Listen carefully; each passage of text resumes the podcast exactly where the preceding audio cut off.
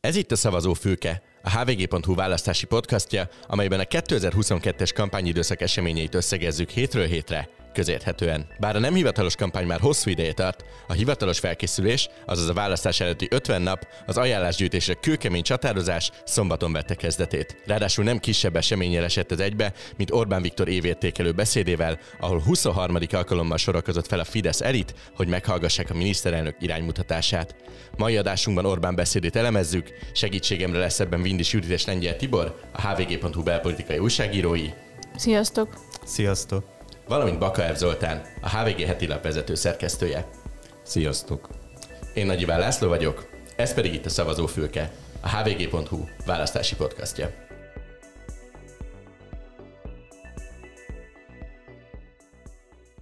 Túl vagyunk az évértékelőn, mik az első benyomásaitok? Szerintem Orbán Viktor tudja, hogy megnyerte a választást. Én azt gondolom, hogy egy nagyon magabiztos miniszterelnököt láttunk, viccelődött, alázta az ellenzéket, és egyetlen egy dolgot ígért meg, ami, amiből én azt a következtetést vonom le, hogy úgy érzékeli a számára ismert mérésekből, hogy nincsen szüksége több ígéretre a választás megnyeréséhez. Korábban több ígéretről volt szó? Korábbi évértékelőkben? Volt olyan évértékelő, ahol bejelentette a családvédelmi intézkedések részleteit. Ott jelentette be 2019-ben, hogy a négy gyermekes nők nem fizetnek majd esziát, tehát hogy voltak komoly bejelentések, most pedig, most pedig csak az üzemanyagástopot hosszabbították meg. Tibi, ugye te egy hosszú cikkben elemezted az összes eddigi, az ezt megelőző 22 év értékelőt. Neked mi a benyomásod ezzel kapcsolatban? Valóban úgy tűnt, hogy most nem maradt nagy bejelentés, vagy, vagy ami volt, az nem volt különösebben nagy.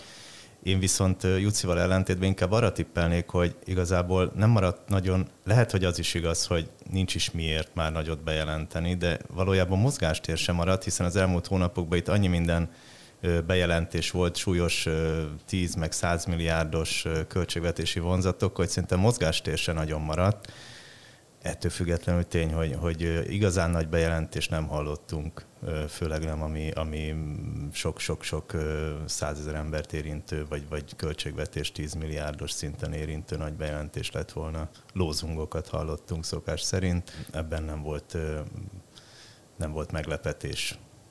Mindkét kollégának tudok igazat adni, valóban a költségvetés maximálisan ki van feszítve volt szerencsém a napokban beszélni valakivel kormányzati körökből, hogy mégis mire lehet számítani majd ezen az Orbán évértékelő beszéden. És hát ő is arra futtatta ki ezt, hogy nagy bejelentésre ne számítsunk, mert egyszerűen annyira ki van maxolva a költségvetés, annyi mindenre enged neki 100 milliárdokat, hogyha behúzzák április harmadikán a választást, akkor egy nagyon komoly konszolidációt kell majd végrehajtani ezt mondják most, persze meglátjuk majd mi lesz akkor, hogyha eljutunk odáig, mert sokszor hallottuk már azt, hogy muszáj lesz a költségvetéshez hozzányúlni. Ilyen-olyan trükkökkel sikerült mindig valamennyire karbantartani, de, azért ö, olyan mélységig nem láttunk még beavatkozást, amire azt mondhatnánk, hogy strukturális mélységű átalakítás. Amit pedig Judit mondott, hogy Orbán Viktor már tudja, hogy megnyerték ezt a választást. Valóban lehet hallani ilyen hangokat fideszes körökben, hogy biztatóan alakul ez a hátralévő néhány hét a számukra. Nagyon nagy nyereségnek gondolják onnan nézve Márkizaj Pétert. Én próbálom őket kicsit csitítani, csillapítani, lehűteni, hogy ez, a Márkizai jelenség az hozhat is, nem csak vihet azon az oldalon.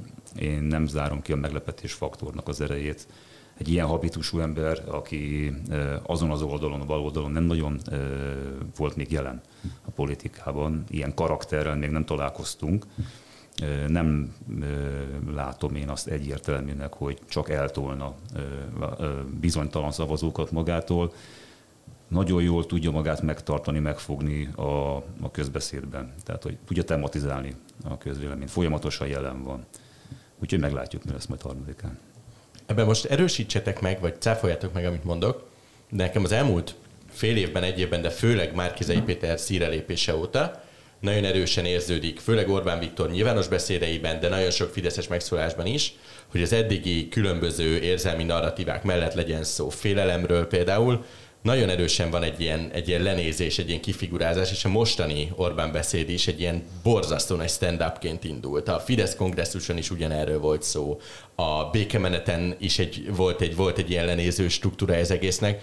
Ti mit gondoltok erről, hogy ez, ez, ez mit sugároz ez a fajta megközelítése, hogy nem feltétlenül démonizálják csak az ellenzéket, hanem ez a köznevetség tárgyává tétele mind, mind Gyurcsány Ferencnek, mind Márkizai Péternek plakátoktól beszédekig terjedően? De ez ugyanaz a bohócozás, mint amikor Recsony Gergelyel történt. Tehát egyszerűen komolyan vehetetlennek állítja be, akivel nem is kell foglalkozni, akit ki lehet röhögni. Tehát ez, ez szerintem jobban működik, mint a démonizálás. Mert ezzel nehezebb vitatkozni. Már nyilván a saját oldalon nehezebb vitatkozni, mert hogyha valaki démonizálnak, az ellenérzéseket is kelthet, így viszont szimplán bócnak állítja be. És azért Márki Péternek voltak olyan megnyilvánulásai, ami nyilván sokakat rosszul érintettek, és lehet, hogy ez is egyfajta ilyen, nem tudom, kompenzálás, hogy akkor most akkor röhögjük ki cserébe. Persze, meg a, a komolyan vehetőségét is ugye próbálják ezzel teljesen el, elvenni. Igaza van Jucinak, ez a megfigyeltő régóta, tehát hogyha ha nem emelet föl, Orbán nem fogja a beszédébe komoly ellenfélnek, szereplőnek beállítani egyik őket se láthatóan megint Gyurcsányhoz, Bajnaihoz tér vissza, tehát az egész baloldalt egy, egy már kizajni, mert el se hangzott. Nem, csak úgy, mint miniferi, szóval ö, látható, hogy, hogy, hogy e, ez, ez a taktika, és a, nehogy komolyan vegyük, nehogy ö, bárki azt higgye, hogy, hogy ő komolyan tart tőle. Igen, ha bárkiben is lettek volna még kétségek a tekintetben, hogy ez az ország végérvényesen ketté szakadt, az megkaphatta a bizonyítékot a tegnapi Gyurcsány beszéddel és a mai Orbán beszéddel, mintha nem ugyanott élnének két politikai töm teljesen másképp látja a, a dolgainkat, az országot, és innentől kezdve az Orbán, amikor sajátjaihoz beszél, hiszen csak a sajátjaikhoz beszélt a mai alkalommal, nyugodtan bohócozhat, hiszen ez a narratíva, ez azon az oldalon egyértelmű, érthető, befogad, befogadják, világos, egyértelmű üzenet. Esze ágában nem voltam az ország másik feléhez beszélni. Viszont mondjátok, hogy nem emeli föl. Valóban már Zajt nem emeli föl, hát nyilván ezért nem mondja ki a nevét. Viszont az ellenzéket most már ellenségnek tekinti. Tehát ők voltak a fő, hogy mondjam, csoport, akivel meg kell küzdeni. Azt mondta, hogy nem soros embereivel, nem Brüsszel, hanem az ellenzékkel kell megküzdeni. És arról is beszélt, hogy tulajdonképpen ő ezt a végső ütközetnek gondolja. Tehát azt mondta, hogy ha ők még egyszer megverik az ellenzéket, akkor azok nem fognak többet rajthoz állni, amiben akkor lehet valami, legalábbis ebben a felállásban biztos, hogyha ha nagyon-nagyon nyer a Fidesz. Mert akkor szétesett az ellenzék, tehát akkor azt látja, hogy se külön nem megy, se együtt nem megy, vagy a vezető rossz, vagy az egész rossz, tehát abból nagyon komoly tanulságokat kell majd levonniuk. Én egy kicsit másképp látom ennek a beszédnek egyébként az ívét. A, szerintem sokkal kevesebb energiát, időt, szót pazarolt az ellenzékre, mint amennyire magát próbáltak pozícionálni a világpolitika térképén. Tehát magát emelte inkább meg ezzel a beszéddel, kiszakítva Orbán Viktor karakterét ebből a kis belterjes mocsárból.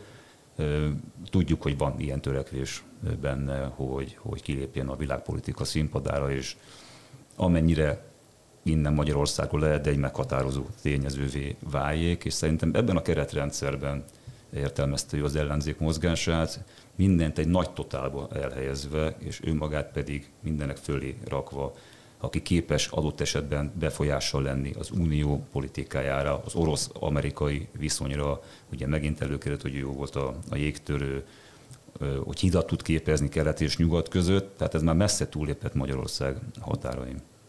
Egyébként ebben egyet kell értsek veled, szóval én is kicsit azt éreztem, hogy, hogy minthogyha ha élhetek egy ilyen kifejezésre, mint hogy egy ilyen posztpopulista világban lennénk. Tehát az meg, sikerült megosztani, sikerült feldarabolni, megvan, hogy kik az emberek, azok az emberek, akiket én hívok az embereknek, és én beszélek hozzájuk, akikhez ti beszéltek, az, az nem ez a nemzet, azok más, más világot képeznek.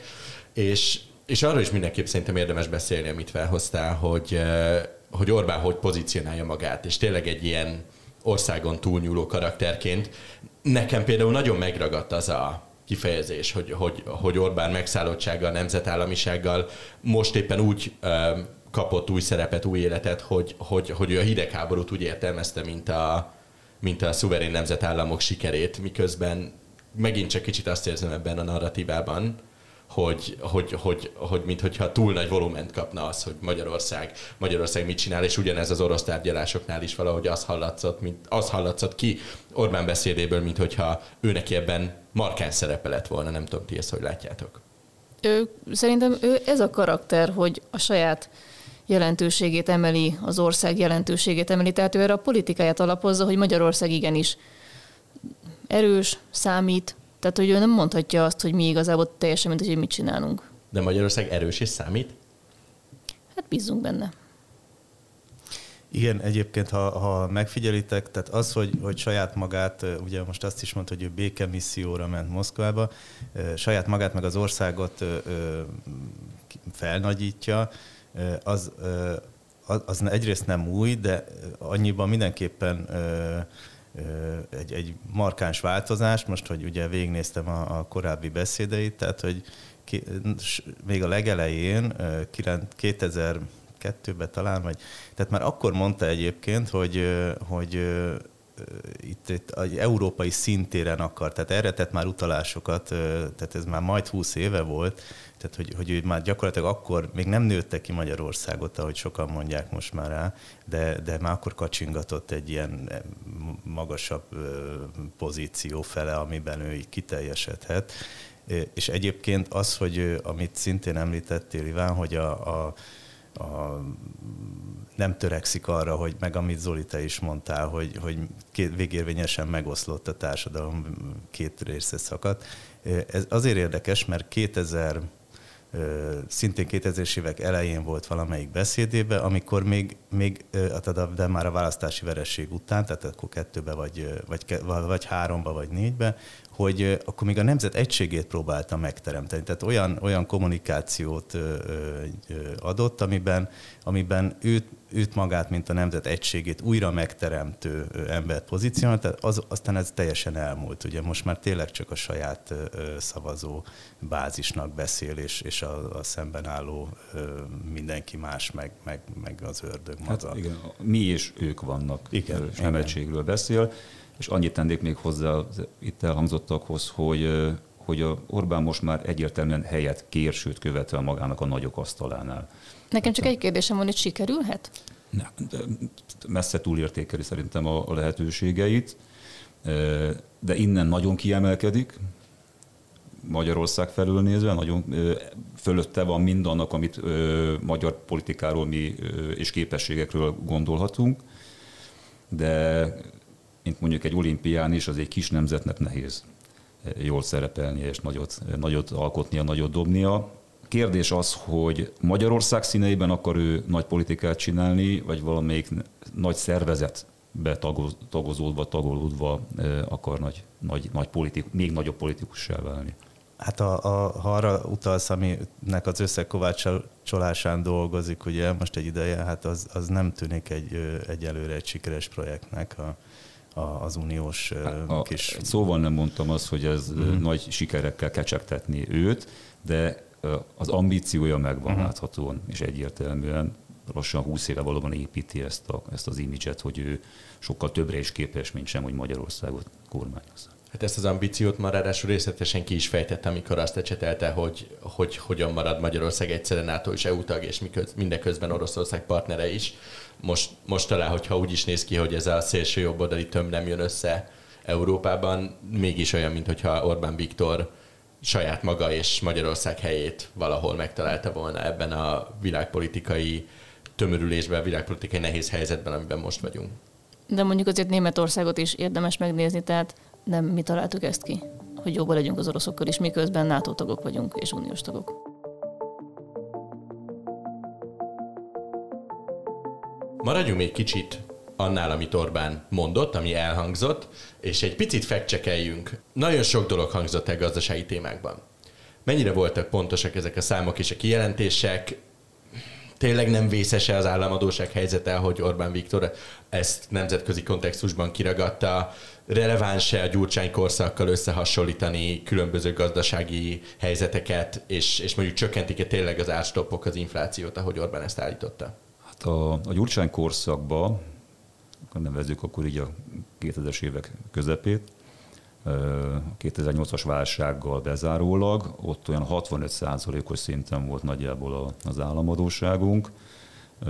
Orbán Viktor második, harmadik és negyedik kormányzása alatt 80% közeli szintről, ahová ugye a 2008-as válság lökte egyébként fel ezt az adósságszintet, onnan vitték le 70% alá, 65-70% közé, és innen pattant vissza a következő válsággal, amit a Covid jelentett 80%-ra. Ugye itt azért két bejelentés elhangzott, tehát Orbán Viktor bejel, elsőként közölte, hogy tavaly 7%-os volt a gazdasági növekedés, a adat jövő héten fog kijönni, a KSH jövő héten fogja publikálni. Eddig csak becslések voltak. A pénzügyminisztérium 6-8-6-9%-ra becsülte ezt, Orbán Viktor 7%-ról beszélt, és azt is mondta, hogy 77%-ra fogjuk levinni az államadóság szintjét. Az nem volt nekem tiszta, hogy ez 2021 végére érti, vagy 2022 végére. Ha már 21 végére ezt meg tudják csinálni, az egy, az egy nagy teljesítmény lenne. Úgyhogy a Gyurcsány gazdaságpolitikának rengeteg negatívuma volt, amit, amit tulajdonképpen a mai napig is mondhatjuk, hogy, hogy nyög az ország speciál alapadatokból, hogyha összevetéseket teszünk, akkor nyilván meg lehet találni ezeknek a negatívumoknak a kicsapódását, de az államadóság esetében ott a Gyurcsány aktív éveiben, amikor nem a válság sodrásában kellett a gazdaságot menedzselniük, hanem, hanem saját jogon, ott az a 65 százalék, azt most bárki elfogadná, akkor is ott persze az magasnak számított. Annyit még hadd kérdezek vissza, Orbán Viktor gyakorlatilag megoldott kérdésként beszélt az inflációról. Ez egy megoldott kérdés? Nem megoldott kérdés, és engem kicsit meglepett, hogy mennyire a beszéde vége felé került elő ez a téma, a, amikor a, a tényleges makró eredményekkel szembesítette a hallgatóságát, ott az inflációról nem beszélt, hanem a legvégén kicsit belebújtatva két másik téma közé hozta ezt elő. Ugye most egy 8% körüli inflációs szinten vagyunk, ami pokoli régen volt már Magyarországon, de hát amerikai szenved ott 40 éves rekordot döntött most a, a, a legutóbbi inflációs adat, úgyhogy az egész világ szenved ezzel, ez egyértelműen a pandémiára vezethető vissza, ennek kezelésére számos eszköz állt és áll a kormányok és a monetáris intézmények rendelkezésére, az nagyon meredek erős kijelentés, hogy a magyar kormány kézben tartja a folyamatokat, hiszen nem ezt mutatják a számok, hónapról hónapra emelkedő inflációról beszélünk. Nem olyan régen még defláció volt Magyarországon, amikor konkrétan csökkentek a, az árak. Erre a hatósági árstop nagyon részlegesen tud csak hatni, egy bizonyos termékkörről van szó, most nem megyek bele, melyek ezek, mert nagyjából mindenki tudja, de ha, ha az ástop révén egy pontján hozzányúlunk az árképzésnek, és ott lenyomjuk ezt a nem tudom milyen vízzel teli matracot, akkor a másik vége meg föl fog pupulni, tehát valahol ez vissza fog csapódni. A gazdaságban nem lehet ilyen eszközökkel tartósan, átmenetileg lehet. Április 3 ig egész jól lehet kezelni ezt a helyzetet, de ez általános és hosszú távú megoldást nem fog kínálni. Van még olyan dolog, amiben Orbán Viktor tényszerűen tévedett? Nem tényszerű tévedésről beszélnék, hanem amikor azt említette, hogy az orvosok helyzetét rendezték, és azt mondta, hogy az orvosi kamarával egyetértésben tették ezt, akkor ott elhallgatta azt, hogy azért több ezer orvos mondott fel a szolgálati jogviszony miatt, és hogy a kamarának súlyos kifogásai voltak a törvények kapcsolatban, hogy csak a béremelést emelte ki. És ha már itt tartunk, akkor rátérnék a mai adásunknak igazán az utolsó kérdésére, mert nagyon sokat foglalkozunk azzal, hogy mi hangzott el, milyen narratívákat erőltetett Orbán Viktor, mik azok a dolgok, amit most ütni próbál a Fidesz a választás előtt. Szerintem viszont a hallgatóknak is, nekünk is, alapvetően az állampolgároknak nagyon fontos lenne észrevenni, hogy mik azok, amik kimaradtak ebből a beszédből. Mik azok az égető kérdések, amit valamiért Orbán Viktor nem titulált elég fontosnak uh, ahhoz, hogy erről beszéljen ma. Mit gondoltok, nektek mi volt az, aminek a kihagyása kellően fájó volt. Én személy szerint ezt a sort azzal tudom kezdeni, hogy úgy beszélünk egy sikeres járványkezelésről, hogy 40 ezer áldozatot követett Magyarországon a pandémia, és, és nekem lehet, hogy én naív vagyok, lehet, hogy én fiatal vagyok, és én még hiszek ilyen dolgokban, mint demokrácia és felelősségvállalás, de nekem az, hogy, hogy, hogy egy szó nem esik arra, hogy ennyien elhunytak, és ebben valamennyire még a leg kormány közelibb nézőpontból is van szerepe a kormánynak, a mindenkori kormánynak, az, hogy ezek kapcsolatban egy bocsánatkérés nincs, vagy egy elismerése nincsenek a statisztikának, ez engem elkeserít, de szerintem több ilyen dolog is volt a mai beszédben, ami, ami egy ami egy erősebb demokratikus országban talán elhangozhatott volna. Gyorsan elmondom benyomásokat, aztán átengedem a kollégáknak a szót. Én, engem meglepett, hogy mennyire keveset mondott a jövőről. Tulajdonképpen ígéretként elhangzott a benzinástop meghosszabbítása, ami most jár le februárban, és az, hogy a vidékre majd háromszor annyi pénzt fognak költeni, mint korábban, ez egy eléggé képlékeny mondás volt, de hogy nekem ez például hiányzott, hogy valahogy irányba tegye a, a dolgainkat a következő időszakra vonatkozóan. Nyilván a költségvetés helyzete indokolja ezt, hogy, hogy ilyen kevés bejelentés volt. De, hogy mondjuk egy de kom- bocsánat, nem lehet, hogy a költségvetés helyzete indokolja azt is, hogy nem beszélt a jövőről sem? Tehát, hogy nem akar úgy mint Gyurcsány Ferenc? amúgy sem szokott nagyon szívesen költségvetésről beszélni, mert, de mert ez nem az ő terepe. Tehát ezt mindig átengedi a, a Varga Mihályéknak. Mhm. Bocsánat, nem úgy értettem, hogy a részleteiben beszélne a költségvetésről, hanem hogy nagyjából látja, hogy milyen a helyzet, és nem tud rá ígérni, nem tud rá jövőt, olyan jövőt mondani, amit szeretett volna esetleg elmondani, vagy amit, hogy mondjam, méltónak tart egy évértékelőhöz. Hát vagy látja a, a közvéleménykutatásokat, amire te is utaltál a legelején, és azt látják, hogy annyira biztosan vezetnek, hogy nincs már szükség ilyen intézkedésekre. Én azért hajlok arra, hogy valóban a költségvetésben nem nagyon maradt már e tekintetben mozgástér. Ráadásul a hitelpiacok nem olyan kedvezőek, mint voltak az elmúlt években, tehát sokkal drágából lehet hitelhez jutni, a kamatköltségek emelkedni fognak, úgyhogy nem olyan könnyű most kimenni a piacra és bezsákolni még néhány milliárd dollárt. De hogy visszatérjek akkor a, a, konkrétumokra, Ugye említette, hogy mely szektorokban sikerült már magyar többségi tulajdonba átfordítani a tulajdonviszonyokat. Érdekes módon a kiskereskedelem nem hangzott el. Tehát a bankokról beszélt, energetikáról beszélt, nem is tudom már melyik volt a harmadik terület, de négy ilyen területet jelölt ki ezelőtt tíz évvel, hogy muszáj lesz megfordítani. Médiát egyébként. Ja, a média, média, média, ez az, igen, köszönöm szépen a média kiskereskedelem valahogy nem kerül szóba. Ott a, egyébként ott ütköznek leginkább falba, ott a legnehezebb végigvinni ezt a programot. Egyébként valószínűleg Iván, tényleg nem, hiába vártad, hogy a 40 ezer halálos áldozatot valamiképpen megköveti, bocsánatot kér a hozzátartozóktól. Egy említés szintjén az valóban ö, meglepő, hogy nem hangzott el, ö, hogy ez milyen súlyos ö, veszteség volt az országnak. Hát ez egy kisvárosnyi ember, sőt, nem is olyan kisvárosnyi. De az, hogy, hogyha ő ezzel bocsánatot, ha ő bocsánatot kért volna, beismerte volna azt, hogy a járványkezés nem volt maximálisan rendben, mint hogy a, a beszédből egyébként ezt lehetett kiolvasni időben, sőt, első közt vettünk lélegeztetőgépet, vakcinákat, ahogy mondta, tehát, hogy a beszédből az derült ki, hogy minden nagyon flottul és időben, sőt idő előtt, meg, meg mindenkit megelőzve gyönyörűen minden ment a maga útján. Tehát, hogy nem fogja beismerni, ahogy, ahogy, ahogy Zoli igazad van, azt se, nyilván azt sem fogja az ember mondani ilyenkor, hogy, hogy igen, a választások után megszorítások jönnek, tehát nem csak, hogy nem ígérünk többet, mint amennyit a mozgástér enged, hanem azért nem beszélek a jövőről, mert mert látható, hogy, hogy annak ilyen következményei lehetnek a költségvetésbe. Tehát ez, ez olyan szempontból teljesen meg, megszokott koreográfia mentén ment. A kényes kérdéseket ugyanúgy kihagyta, hogy 20 éve mindig, vagy 22 éve. Az volt még az érdekes, hogy Márkizaiékra visszafordította a kampányszlogent. Tehát ugye Márkizai azzal kampányol, hogy az Orbán kormány az elmúlt ezer év legkorruptabb kormánya, Orbán Viktor pedig azt mondta, hogy ez a Gyurcsány bajnai kormány volt. Hát még ne felejtsük el, újra mutogatásban ugyanígy ott volt, hogy, a, hogy az ellenzéknek azt rótta fel, hogy, hogy, hogy félelmet keltett az emberekben, és arra használt föl egy válságidőszakot, hogy ne a problémát kezelje, hanem, hanem az emberekbe váltson ki ellentétes politikai érzelmeket. Nem egy válságot tudok felsorolni a múltban, ahol mintha valami nagyon hasonlót követtek volna el onnan a karmelitából lefelé. Nem mindegy a célcsoport. Tehát az, hogy kivel szemben kelt, vagy hogy kiben kelt félelmet, és milyen félelmet kelt nyilván, ez nem ugyanaz.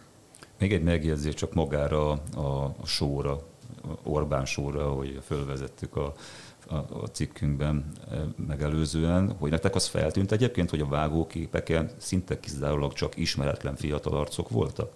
A korábbi évértékelőkön sűrűn mutatták az első sort, ahol a, a miniszterek foglalnak általában helyet, meg a közjogi méltóság, akit éppen meghívnak.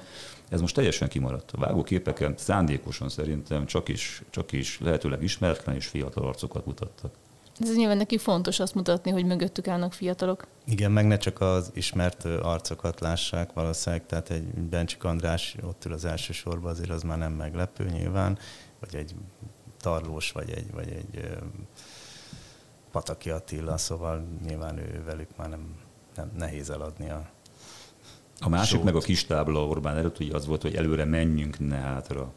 Tehát felszólító módban volt, ugye a klasszikus az a előre megy, van, a kijelentőben van az ország előre megy, nem hátra. Ilyen kis apróságokra is figyeltek, hogy hogyan kell tüzelni a nézőt. Hát egyébként a diszlet szimbolikája az, az, az külön egy nagyon érdekes a végigkövetni az elmúlt 23 évet, hogy néha volt már József Attila idézet, volt, volt már saját kormányprogramjukból ugye idézett, ezt az utóbbi pár évben már nehéz lenne, de volt zongora, volt tapsoló közönség, szóval ezek nagyon érdekesek. Most már egy ideje ez a rengeteg nemzeti színű zászló, és, és igazából ennyi.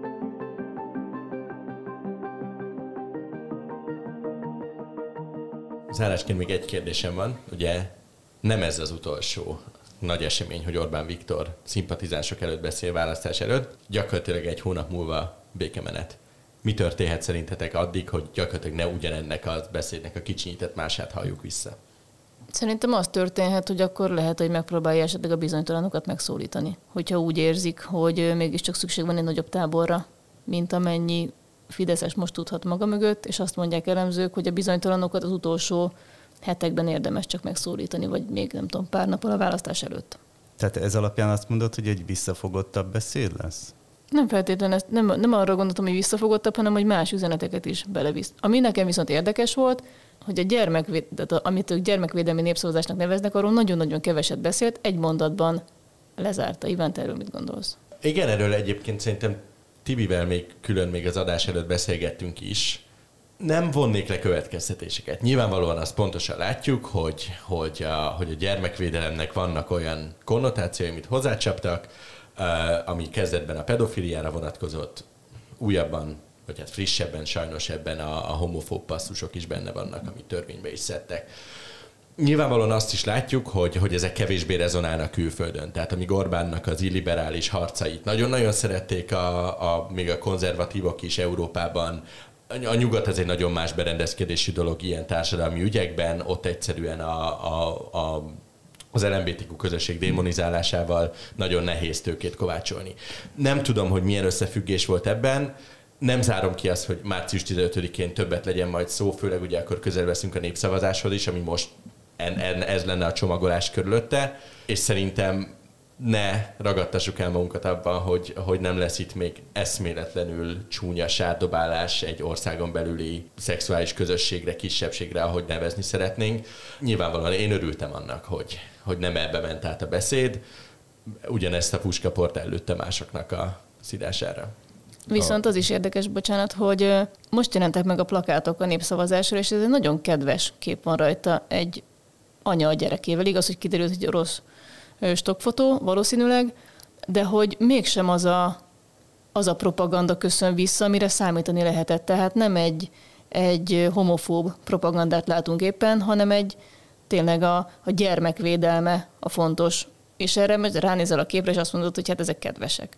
Tehát, hogy nem, nem, az a, nem az az üzenet megy most éppen, ami egészen eddig ment. Hát mondjuk eddig nem is volt ö, olyan ütőkártya mondjuk Európa kezében, ami ezt korlátozta volna, és pont a jövő héten jön a, a, a jogállamisági téma mind európai bírósági döntés elé, mind európai parlamenti vita elé Ursula von der Leyen is ott lesz. Nem feltétlen mondanám azt, hogy ennek nincsenek olyan kül- külpolitikai összefüggései, hogy, hogy amikor, a, amikor Brüsszelnek kell tartani a markunkat, és ők azt mondják, hogy hát homofóbul úgy nem nagyon szeretnénk adni bele pénzt, akkor lehet, hogy ebből egyet hátra kell lépni. Mondom, nem tudok még következtetni, nem tudom, hogy ezeket a pontokat össze lehet kötni, de én nem zárnám ki, hogy ennek van ebben szerepe. Szerintem az a hajó már nem, tehát nem lehet ilyen módon, meg másmilyen módon sem Brüsszelt meggyőzni arról, hogy az Orbán kormánya tekint ezen a téren kész a kompromisszumra, vagy nem gondolja komolyan, amennyire látszik. Visszatérve a békemenete csak egy mondat erejéig, én egy totális erődemonstrációra számítok, és egy nagyon harcias beszédre. Tehát pont másképp látom ezt, mint, mint a Judit, hogy tizenpár nappal a választás előtt ott nem lesz lesz a tétje, hogy a bizonytalanokat megszólítsa, az egy, az egy harcba hívó beszéd lesz. Zolival értek egyet. Én mondjuk már arra számítottam, hogy már a mostani beszéd is egy jóval ö, markánsabb, ö, karcosabb, sőt ö, ellenségesebb hangvételű lesz. Tehát, hogy ahhoz képest tényleg egy viszonylag visszafogott ezeket a kis személyeskedő szurkapiszkákat, ha leszámítjuk, egy viszonylag... Ezt egyébként a helyszín nagyban befolyásolja, igen, hogy milyen beszéd. Igen, tehát ezért lesz teljesen más a, a békemenet az utcán, a, a százezer ember el, hullámzó tömege előtt. Vagy két millió, ezt Vagy két millió, igen. Egészen más lesz, és, és szerintem sokkal durvább, és valóban igazatok van, hogy ezek a plakátok, egy, amik megjelentek a gyermekvédelminek nevezett népszavazásnak a plakátjai, azok, azok tényleg egy mm, semmilyen, tehát hogy egy, egy visszafogott és, és, és kedvesnek is mondható plakát, de nem, nagyon nem hiszem azt, hogy ezzel, tehát sose volt jellemző Orbánra, hogy, hogy tehát itt, hogy nyugodtan lehetne homofób plakátokkal teleragasztani az országot, ez sose zavarta, hogy egész mást kell kommunikálni Brüsszel fele, mint itthon a, a, a választók fele, tehát nem hiszem, hogy ezért alakultak ilyenre ezek a plakátok, és szerintem ezen a téren is lesznek még kemény mondatok a kampány, viszont még csak most kezdődött el.